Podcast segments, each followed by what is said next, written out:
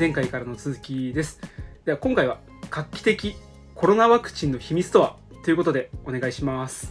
はい、ありがとうございます。え今あのタイトルでも画期的って入れさせていただいたんですけども、はい、え今回 の, あのコロナワクチンっていうのは、うん、今まであったワクチンとはもう特徴とか、うん、もう製造方法とかが全然違うよっていうので、うん、その話を今回したいなと思います。はいはいはい。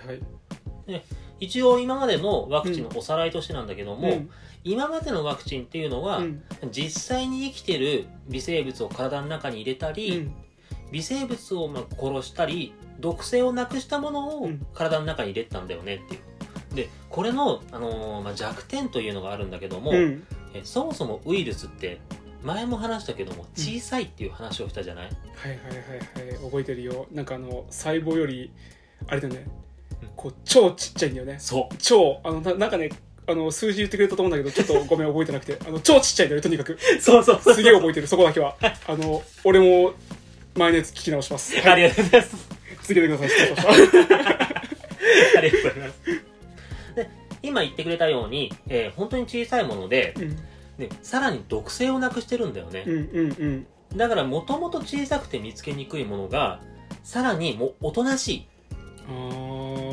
そうそうそう、だから体の中でうまく異物として反応されないでスルーされちゃうこともあるんだよね。あ体が気づいてくれない可能性っていうのもあるんだ。そうそうそうそう。でこれに関してだから今までのインフルエンザワクチンっていうのは、うん、データで言えば、うん、あのそのワクチンとしての効果が さんじゅっパーセント から ろくじゅっパーセント って言われてるんだよね。さんじゅうからろくじゅう、うん、結構幅があるし結構低めなんだなってイメージなんだけど、そうなんだね。そうそうそうそう。でこれやっぱり幅がある理由なんだけども、うん、あのワクチンはもう若い人からもうやっぱり高齢者の方までいろんな人に打つんだよね、うん、はいはいはい。そうで前も話したけども、うん、若い人の方があの免疫は強いよ。いやもうね俺ちょっと学んできちゃったなあれだよね俺もう半分ぐらいしかないんだよね確かあのにじゅうぐらいがピークでもうよんじゅうで半分ぐらいになるんだよね。俺まだよんじゅっさいじゃないからまだ半分じゃないんだけどまあでもそれぐらいだったよねそうそうそうそうそうそうそう、はいはいはい、だからさやっぱりこういうふうにいろんな人に打つからこれぐらい幅が出ちゃうよっていうのが今までのワクチンだったんだよね。あまあでも確かにその免疫の話で言えばそれぐらいの差はあっても確かにそうなんだなっていう感覚はあるね、うん、じゃあ ろくじゅっパーセント っていうことはインフルエンザワクチン毎年ちゃんと打ってる人でも、うん、もうじゃあ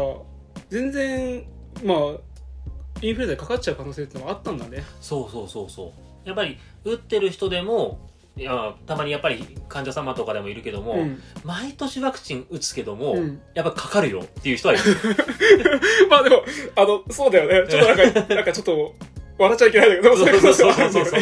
今のあるやつけどそりゃそうだよね、あるそうそうそうそう、なんかあれだね、なんかちょっとこうほら打ったら大丈夫みたいな認識もなんとなくあるから打ってると毎年かかってるとなんかちょっとこう、うん、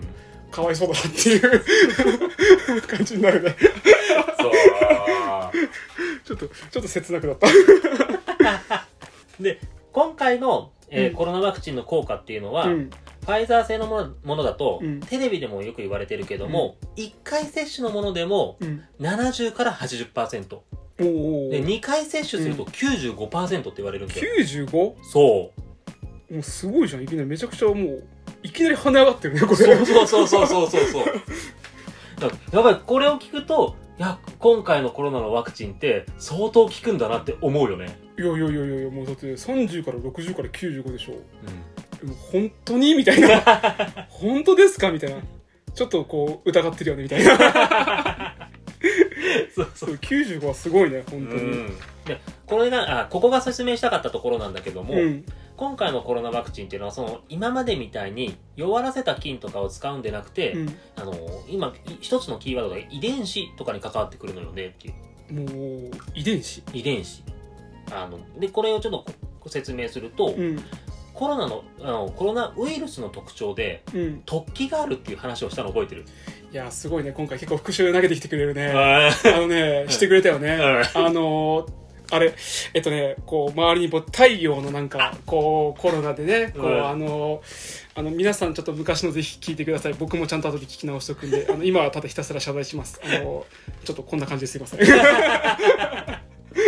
そうそうそうそう。でもこうブツブツがあるんだよね、周りは突起がね。そうそうそう。でそのぶ突起の部分が実はすごい鍵になってるんだよねっていう。うんうん、え人間の、まあ、人の細胞の表面っていうのも、うん、なだらかでなくて、うんまあ、いろんな例えば物質とかを出し入れしたりとか、うんまあ、ちょっとした、まあ、言葉で言うとデコボコみたいになってるんだよね。はいはいはいはい。でこの突起が、うん、そのデコボコのところとかにくっついちゃうんだよね。うんうんうん。でそうくデコボコとこがくっついて、そうするとウイルスが細胞にくっつきますよ。うん、でそうすると い, あのいずれはもう細胞とウイルスが、まあ、同じようなものとして認識されちゃって、うんうん、それでウイルスが細胞の中に侵入しちゃうんだよっていう。ああ、いやその突起っていうのがすごいこうウイルスにとっては人の細胞に入っていく重要なところなんだ。 そ, そこが構造的に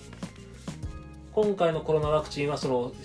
と今の言った突起がすごい重要で、うん、でっていうことは逆を言えば、うん、この突起をくっつかないようにすれば、うん、細胞入ってくるのを防げるんじゃない？はい、あのそもそもこう接触ができなくなるっていうことかな。その突起がその細胞のボコボコとくっついて同化して入っていくっていう流れだから、うん、そもそも突起が、えっと、くっつかなければもう、うん、入りようがないというか、そう、そういう形になるってこと。おなるほど。そうそうそう、うん、そうだね、確かに。そう。だから今までのワクチンと違って、うん、今回のコロナワクチンっていうのは、そのコロナウイルスの遺伝子を解析しましたよ。うん、で、この、まあ、どういう形をしてるかとか、うん、突起はどういう風になってるのかっていうのを、うん、もう分析しまして、うん、この突起を作る、うんあのまあ、設計図って言っちゃっていいのかな、うんうんうん、そういう物質を体の中に入れてるんだよね。へー。そうそうそう。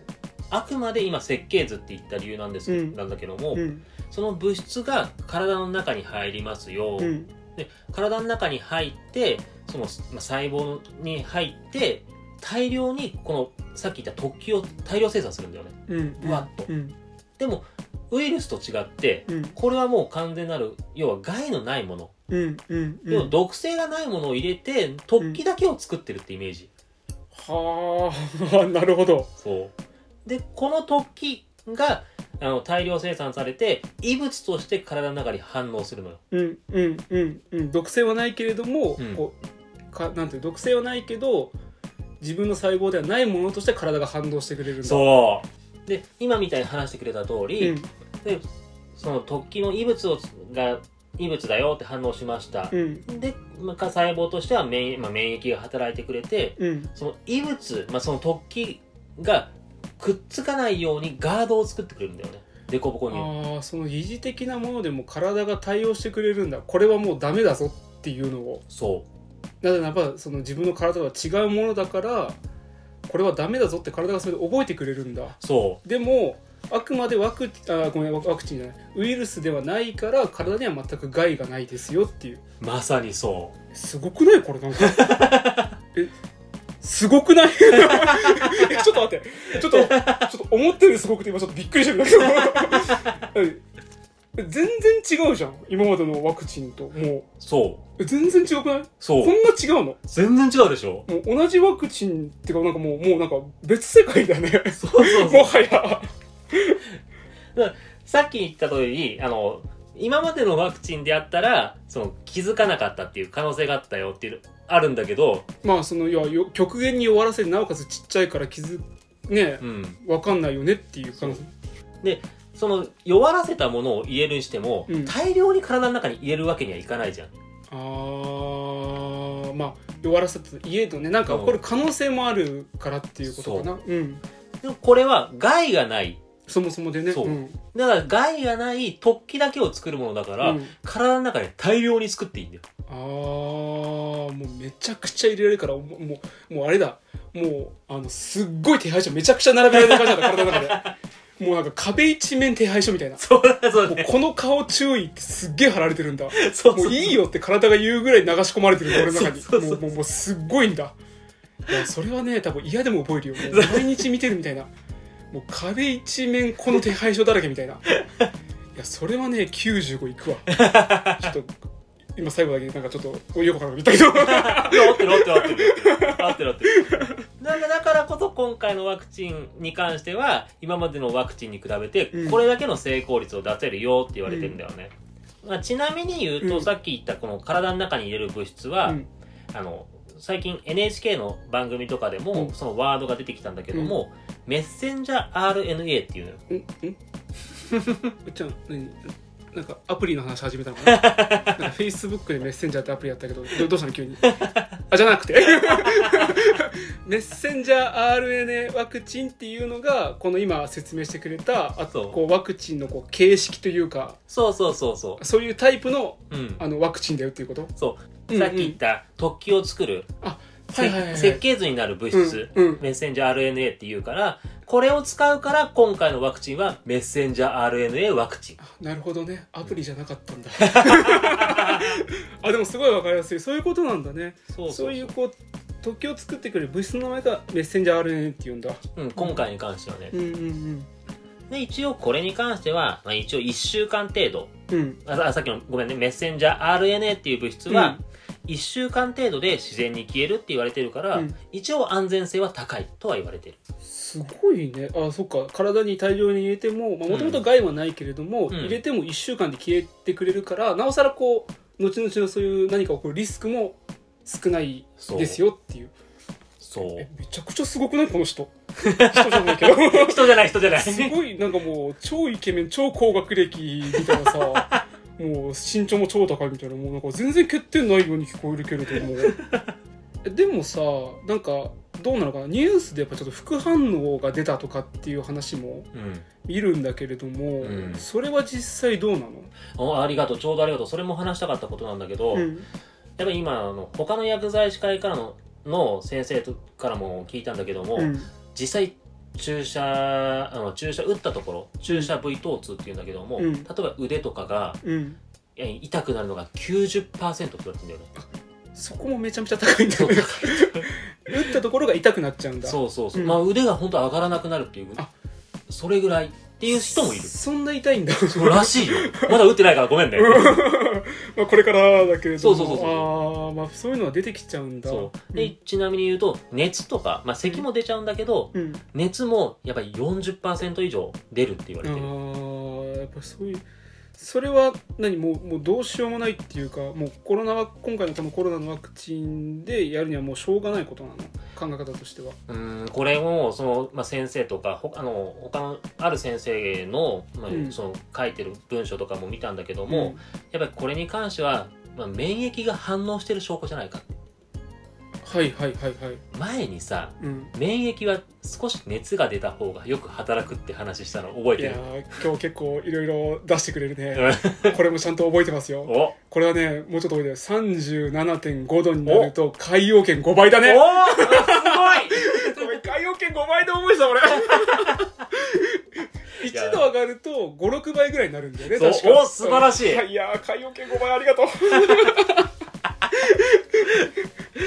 だからそっか、そういう逆に免疫がちゃんと体が働いてくれてるから熱が出るっていう可能性出てるっていう可能性もあるってことか。そう。だから実際のところ、まあ、注射がすでに終わった先生とか、まあ、終わった人に聞いてみたんだけども、うん、熱出た時って病院行くように言われたっていう質問してみたら、うん、いややっぱこれ、ね、熱出るかもしれないけど、うん、これは病院来なくていいよって言われた人もいる。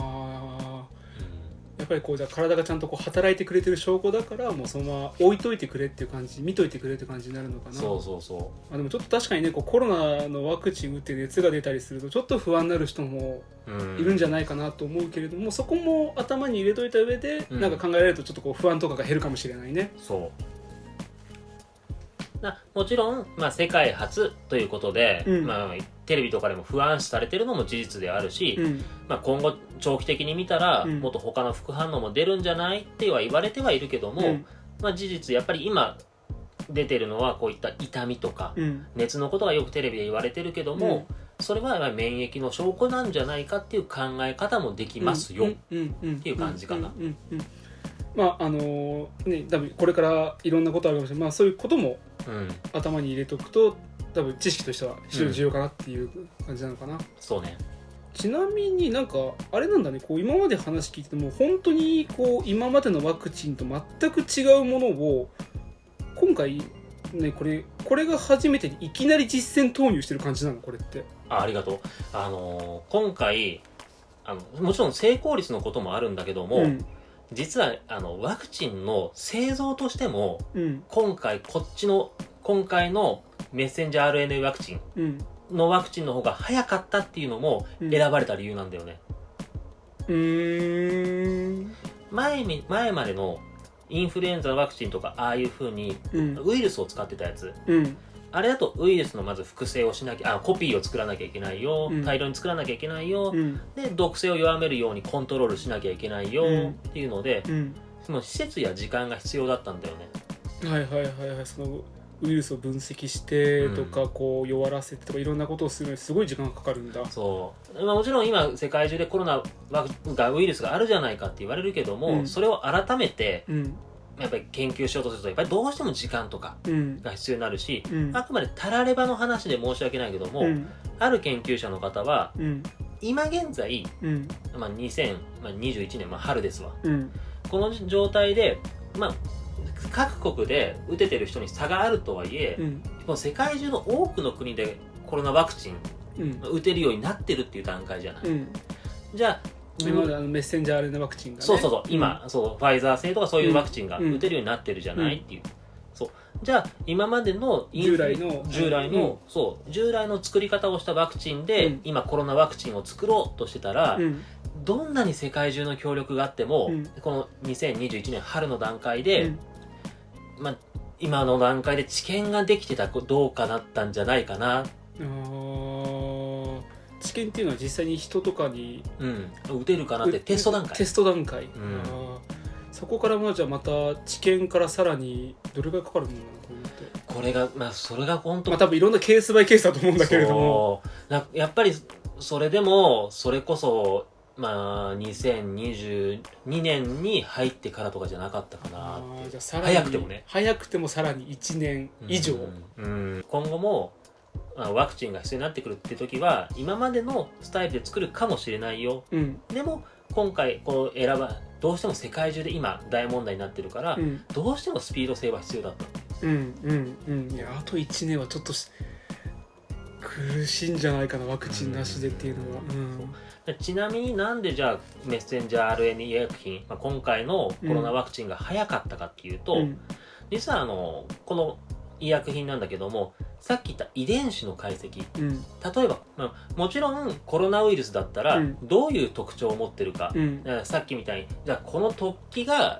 細胞に入るために必要なんだとか、うん、そういう分析とか、うん、そういうのさえ進んでしまえばかなりもう技術のもう応用とか転用がかなり早いって言われてんだよね、うんうんうんうん、だ今回のコロナで言っても今回のコロナがあの中国の武漢を中心に騒がれた段階、うんうん、あの程度である程度の解析ができてたんだよね。あそんな早い段階で解析とか言ってたの、うん、そう全然そうなんだそう、だからそういうもデータもあったからこそ、うんまああの今回はもうスムーズにいけたっていう、うんうんうん、そのままデータの解析が進んでたから他の会社とかも協力をして、うん、それですぐに実践までいけたっていう。へー。だから今回みたいにやっぱりその今も話をしたけどもじゃあ逆に新しい疾患とか新しいもう病原体が出てきた時とかは、うん、同じように解析とか分析がすればスッと同じように技術転用ができるから、うん、多分今後のワクチンに関してはこっち今回のワクチンみたいなの方がよくメッセンジャー アールエヌエー 医薬品のワクチンが主流になるんじゃないかなと言われてる、うん、これは本当にもう今回がだいいちごうっていう認識でいいの？うんそうそうそうそう、そもそもメッセンジャー アールエヌエー 医薬品っていう言い方が正しいのかな、うんうん、それを使ったものでもうこれがだいいちごうなんだ本当に。 あ, ありがとうありがとうもう今まさにこうちゃんが話してくれた通り、うん、このメッセンジャー アールエヌエー 医薬品、うん、今回のコロナワクチンが世界初、うんうんうん、でじゃあちょっと今もう少し後で話そうと思ったけども、うん、今ついでに話しちゃうと、うん、さっき技術転用ができるって話をしたじゃない、うん、これもともと何の病気でうん、この医薬品をいろいろ作ろうとしてたかというと、うん、あるアメリカの企業とか、うん、ドイツの企業は、うん、特定のがんの、あの薬として開発してたんだよね。はいはいはい。でもうそれに関しては実は治験段階まで行ってた。もともとがんの治療薬として研究がされていたんだ。そうで、さっきのところでちょっと遺伝子がキーワードっていう話をしたの覚えてる、うん、これ遺伝子っていうのは要はさっき言ったこのがんはどこのをバグらせるかなとか、うん、体の中にどういうあの障害を与えるかなとか、うん、そういう解析とか分析をして、うん、でじゃあ今回のコロナワクチンのさっきの突起の話じゃないけども、うん、このがんだったらここを防げば、うん、じゃあ細胞のよくやるがん細胞っていうのは要は人間の体の中でいう、まあ、言ってしまえば無駄な細胞が増えてる状態なんだよね、うんうん、でそれ、それのせいで正常な細胞が邪魔されちゃうっていうものなんだけど、うんうん、っていうことはこのがん細胞はこういう悪さをしてる、うん、ここが原因だっていうのを解析とか分析してしまえばがん治るじゃん、うんうん、それを修復するようなさっきで、さっきで言う物質をこれを修復するような物質を体の中に送り込んで治しちゃえばいいじゃん。あー、今回のコロナのやつはその手配書みたいな、うんうん、あの突起の設計だったけども、逆にがんを分析してそれを治すような、うん、そういうこうメッセージあれで形をしたものを体に送り込めばがんが治るっていう、うん、そうすごくない？そうだからこれ本当に理論上だよ。理論上で言えば、うん、ありとあらゆる病気に効く。もうえそんな時代が近づいてたの？来てます。もう何？もうその漫画とかアニメとか映画の世界がそんな近くに来てたの？実はね。いやーちょっと僕が生きてる間にぜひ皆様何卒何卒お願いいたします。ちょっとあの僕がなるべく若いうちに早めもう本当に。で そ, それぐらいもう本当画期的な技術なんだよねって、うん、でその技術の差で例えば あ, のありとあらゆる病気に効くよって言われてました、うん、だからアメリカとかそのドイツとかいろんな企業では段階的に進んでた、うん、だからさっきも言ったけど試験段階まで進んでるっていうことはもうある程度実践段階まで進んでたんだよね。そうだね、人にもうあの試す段階まで言ってた、すごい進んでたんだね、うん、もう動物じゃなくて人の段階で、うん、入れた企業もある、うんうん、そう、そこまでいったデータがあったからこそ今回例えばファイザーさんとか、うんまあ、アメリカの企業とかヨ ー, ヨーロッパの企業が、うん、あのスムーズにメッセンジャー アールエヌエー 医薬品のワクチンを作りましょうっていうところまで行けたんだよ、うん、その使ったこう研究してた技術をこう、うん、もう急遽、うん、コロナの方に転用して、うん、全力でこう開発した結果、うん、ここまで早くできたっていうことがすごいドラマチックな、なんかもうそうそう将来映画になりそうなぐらいすごいね。なんかちょっと取り当たってるわ、めちゃくちゃかっこいいねなんか間違いなくね、まあ、後々やっぱり教科書に載るレベルの話ですね今回の件は。いやなんか今の話聞いて本当に歴史的な、うん、そのなんてそのこう薬とかワクチンの開発によっても歴史的な瞬間なのかなっていう感じがするね。そうそうそうそう、今回 の, そのさっきの副作用の副反応のところでもちょろっと話したけども、今後どうなるかわからないっていう話をちょっと し, したじゃない。副反応がどう、うんうん、長期的に見たらっていう、うんうん、これか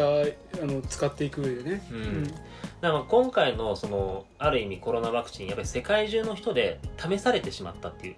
言い方もできるんだけども、だからこそこのデータを吸い上げることで、うん、さっきも話したけどもこのメッセンジャー アールエヌエー 医薬品っていうのは技術の応用とか転用がしやすいものだから、うん、今回のデータも絶対いい方向にとって、やっぱり今回もコロナっていうのは世界的な大問題になってしまったけども、うん、今回いろんなところで積み上げたデータっていうのは、うん、絶対将来の研究に大きな役には立つよ。いやそうだよね、逆にだってこんなになんていうんだろう、一度に世界中でこう、うん、そういう同じ薬を使うなんていう事態はないね。ないよね。だからすごいなんかちょっと言い方に語弊はあるかもしれないけれども、うん、世界中の人を使ってで使ってって、まあもうすごい語弊な言い方になっちゃうけれども、うん、こう実験実験っていう言葉は良くないかな。まあ、まあ、まあでもこう、ね、そういうデータを実際に取れるっていうことだからね。うん、それはすごいこう医学の進歩っていう意味ではものすごい大きな一歩なのかなって感じがするね。うんな、まあいろいろ言われるかもしれないけども、そういう面で見れば、まあ、今回のコロナ騒動っていうのは決して悪いものだけじゃないよ、うんうんうん、未来につながる大きな一歩もあるんだよ。確かにそうだね、うん、ちなみに日本の企業はこういうその アールエヌエー 薬品の研究とかしてなかったの？ あ, ありがとうえもちろん日本の企業でもあの似たような技術とかで進めてる企業はあるはある、うんうん、ただやっぱり日本の企業では治験までは進めてなかった。あー、なるほどね。そうだからよく患者様からもよく聞かれるんだよね、うん、コロナの、まあ、薬はまあ置いといて、うん、こんだけ話題になってるワクチン、うん、なんで日本の企業って遅れちゃったのって言われるんだけど、うんうん、やっぱり日本の企業はやっぱり治験まで進めてなかったとか、うんうん、やっぱりね、欧米は治験の段階とかもう実、もうほぼ実践段階まで進めたっていう技術、うん、いやこの技術元か、まあ、元は元々はコロナではなくて他の、うん、病気だったよ、うん、でももうここまでのやっぱり技術の蓄積の差があったから、うん、やっぱりどうしても差が出たよねっていう、うんうんうん、やっていなかったっていうことではない、ないんだね、もちろんね、うん、まあそれはそうだよね。そうそうそうそう、まあ単純にちょっとこうあの進捗の差というかどこまで進んでたっていうところが、うん、今回まあ結果につながったのかなっていう形だったのかな、うん、そうだね。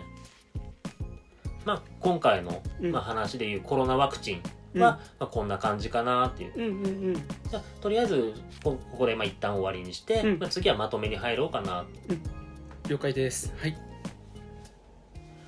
まとめ、えー、今回あの話をさせていただきましたけども、うん、えーまあ、今後も新しい感染症とか、うん、今までのウイルスが変容して襲ってくるよっていうことは、まあ、ありえるなっていうのを今回共有したいなと思って、うんうん、まあ、だいいっかいコロナウイルスについて話させていただきました、うん、でも今まさにもうコロナの変異株の話題になってるのもそうなんだけども、うん、まあ、例えば身近なところで言うインフルエンザを例にして考えてもらえると、うん、あのインフルエンザってなんかすごい毎年のようになんかかかる人がいたりするじゃない、うんうん、そう、あれもまあ変異が理由なんだけども、うん、やっぱり型を変えるんだよねっていう、うんうん、でもまあだから毎年さっきも話したけども予防接種したけどしたり、うん、でもまあまあ し,、まあ、してもしてなくても毎年かかる人もいるっていう話なんだよね、うん、でも実はまあこういう型を変えるぐらいの、うん、まあ変異、まあ、これちょっとマイナーチェンジっていう言葉なんだけども、うん、これぐらいだったら、まあ、これぐらいっていうのも今怖いは怖いんだけども、うん、これぐらいだったらまだそんな大問題にはならないんだよね、うん、でもっと怖い、まあ、変異っていうのがありまして、うん、それはフルモデルチェンジっていうものなんだよね。フルモデルチェンジ、うん、そうそうそうそう、マイナーチェンジはどちらかというとまあ少し変えてますよっていうイメージなんだけど、うんうん、このフルモデルチェンジっていうのはもうほんと結構ガラッといろいろ変わる。あ、なるほど、うん、まあ、例えば例で言うと鳥インフルエンザ、うん、だ今までは人間同士、まあ人まあ、人から人でしか感染しなかったよ、うんうん、で 鳥, 鳥は鳥同士でしか感染しなかったよっていうものが、うん、例えば鳥から人、はいはいはいはい、人から鳥に感染するようになるよっていう、うんうんうんうん、であの動物を超えるというか、そうそうそうそうそうそうそう、うん、でこれがで、まあ、鳥と人でちょっとなんかイメージがつきにくいかもしれない、まあ、これもすごい大問題なんだけども、うん、例えばもっと身近な動物で起きたらって思いません？うん、例えば犬とか猫ね。はいはい、いや確かに、まあ、鳥もねあのもちろん身近だけど、うん、例えば犬インフルエンザみたいのがこう、うん、ね、そのフルモデルチェンジでいきなり人にもかかるようになりましたなんて言ったらすごい、そうそうそうそう、犬飼ってる人とかすごい辛いことになってしまう、まあ、犬飼ってなくてもだって身近でね、そうそう、だからそれこそどこからかかるかわからないっていうことになってしまうじゃない、はいはい、だからこれこそ例えば今までの対策とかが全然効果が出ないっていうような感じになっちゃうんだけど、うんうん、例えばこういうふうに、えーまあ、感染経路がすごい増えたよ、それこそよく言うパンデミックっていう言葉になるかなっていう、うんうん、そういう、そういうのが出かねないんだよね、うん、でも例えばなんだけど変異って基本的には毒性が弱い方向へ進化するとも言われてんだよ。え、そうなの？あの、まあ、よくやる、まあ、宿主、やる主の、うん、ウイルスもやっぱり生き延びたいから、はいはいはい、あんまり強くなりすぎると、うん、宿主を殺しちゃうことになるじゃない、はいはいはい、で要は宿主を殺さないようにっていうので毒性が弱い方向へ進化するよっていうこともあるんだけども、うんうん、そんな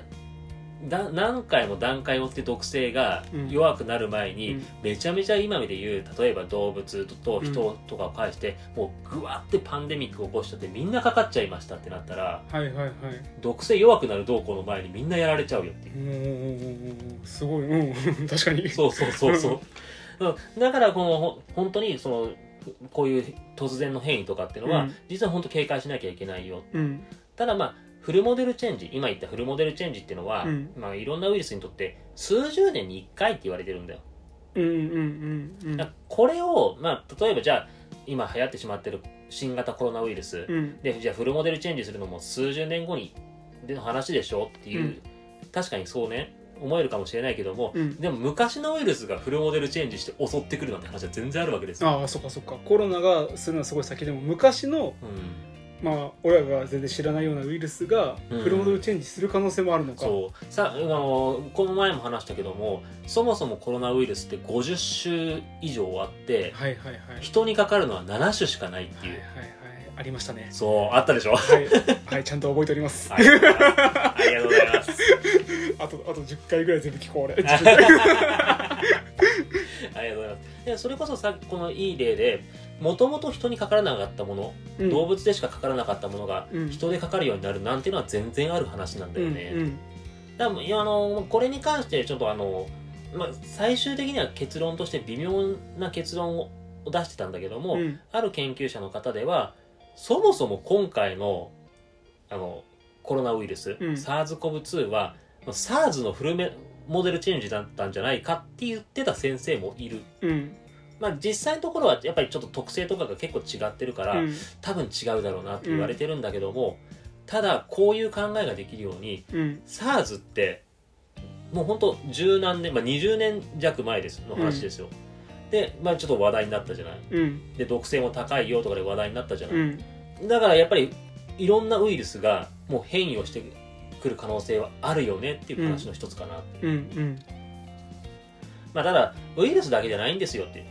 まあ、新種の細菌とか、うん、微生物が新しい病気を起こす原因なんてのはもういつだってありえますよっていう、うんうん、ただまあそんな時に、まあ、薬とかワクチンを待つことしかできないのかなとか、うん消毒とかマスクの徹底しかできないのかなっていうのがやっぱり心配されるんですけども、うん、ただどんな病気が襲ってきてもだい、まあ、大丈夫と言い切れないけどもただ少しでも安心できる大丈夫なような体作り免疫作りをしていければなと考えてます。そうだよね。だってあの運動とかそういうこう、うんだって疾患がない状態では免疫っていうのはまた全然同じ年齢でも数字が変わってくるって話もあったもんね。そうそうそうそうそうそうこうね、ちょっとこういう話しちゃうともうねすごいこう何もできないんじゃないかと思うけれどもやっぱりまあ俺は一人一人できればそういう日頃の体作りとかそういうところがすごい大事になってくるっていう、うん、そうだね、うん、だまあ今回のラジオでもすごい多くのことが話せたわけではないし、うんまあ、だまだまだね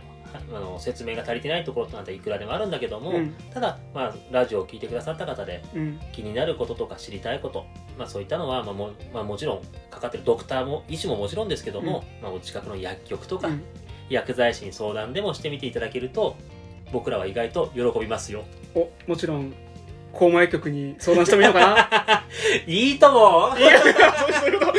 務局あの大田区工事屋にありますうっちゃんいるよなんかこれどうなんだろうっていやいやいいんじゃないもうこれでみんなうっちゃんのとこに来て ね, ねちょっとそれでうっちゃんが忙しかったらあれだけどいいんじゃない